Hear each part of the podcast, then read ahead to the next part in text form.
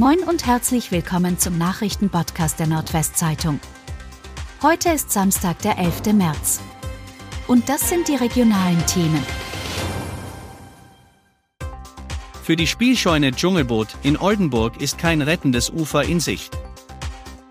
Diese Nachricht hatte viele Eltern geschockt. Unmittelbar vor Weihnachten hatte das Oldenburger Dschungelboot sein bevorstehendes aus verkündet, sollte es nicht noch zu einer Einigung mit dem neuen Eigentümer der Immobilie kommen. Der Betreiber der Kinderspielscheune in der Ammergaustraße, Wolfgang Pegels, hatte seinerzeit von März oder April als Ende einer Einrichtung gesprochen, in der über 13 Jahre Tausende von Kindern gespielt und unzählige Geburtstage gefeiert wurden. Noch allerdings läuft das Geschäft und auf der Internetpräsenz ist von einem nahen Ende nichts zu sehen. Gebessert hat sich die Situation allerdings kaum, ich werde das Dschungelboot definitiv aufgeben müssen. Wann genau, weiß ich noch nicht. Ich denke Anfang Mai teilt Pegels nun auf Nachfrage mit. Aber auch, ich hoffe immer noch, dass ich einen Nachfolger finden kann und es fürs Dschungelboot weitergehen kann. EWI darf LNG-Pipeline vorzeitig bauen.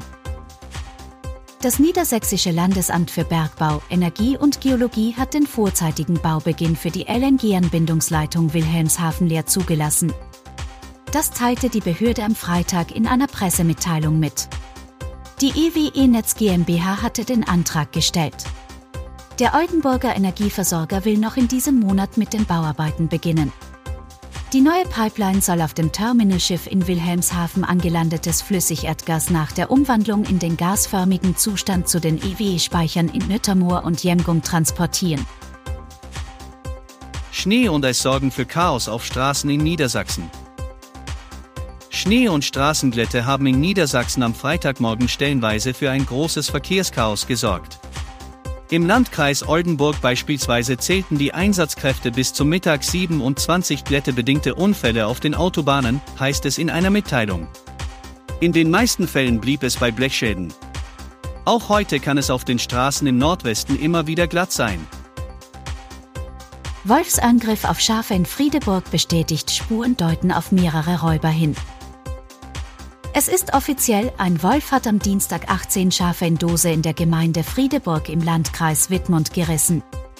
Das geht aus den Umweltkarten Niedersachsen hervor.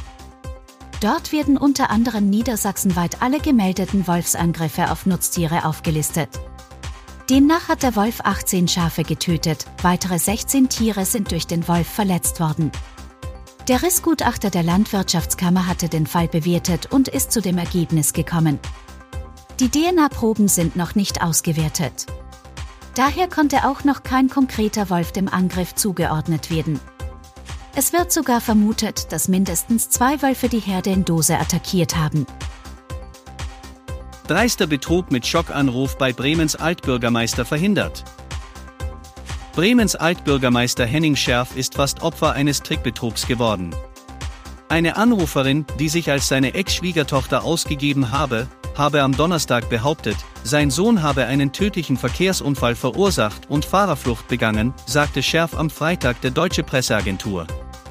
Die Frau habe gesagt, um seinen Sohn aus der Untersuchungshaft zu holen, müsse er innerhalb einer Stunde 95.000 Euro in Bar übergeben.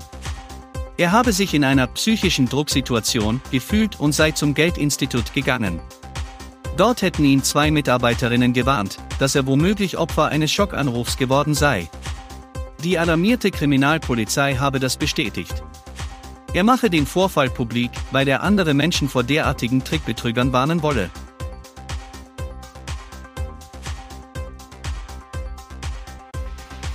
Und das waren die regionalen Themen des Tages. Bis morgen!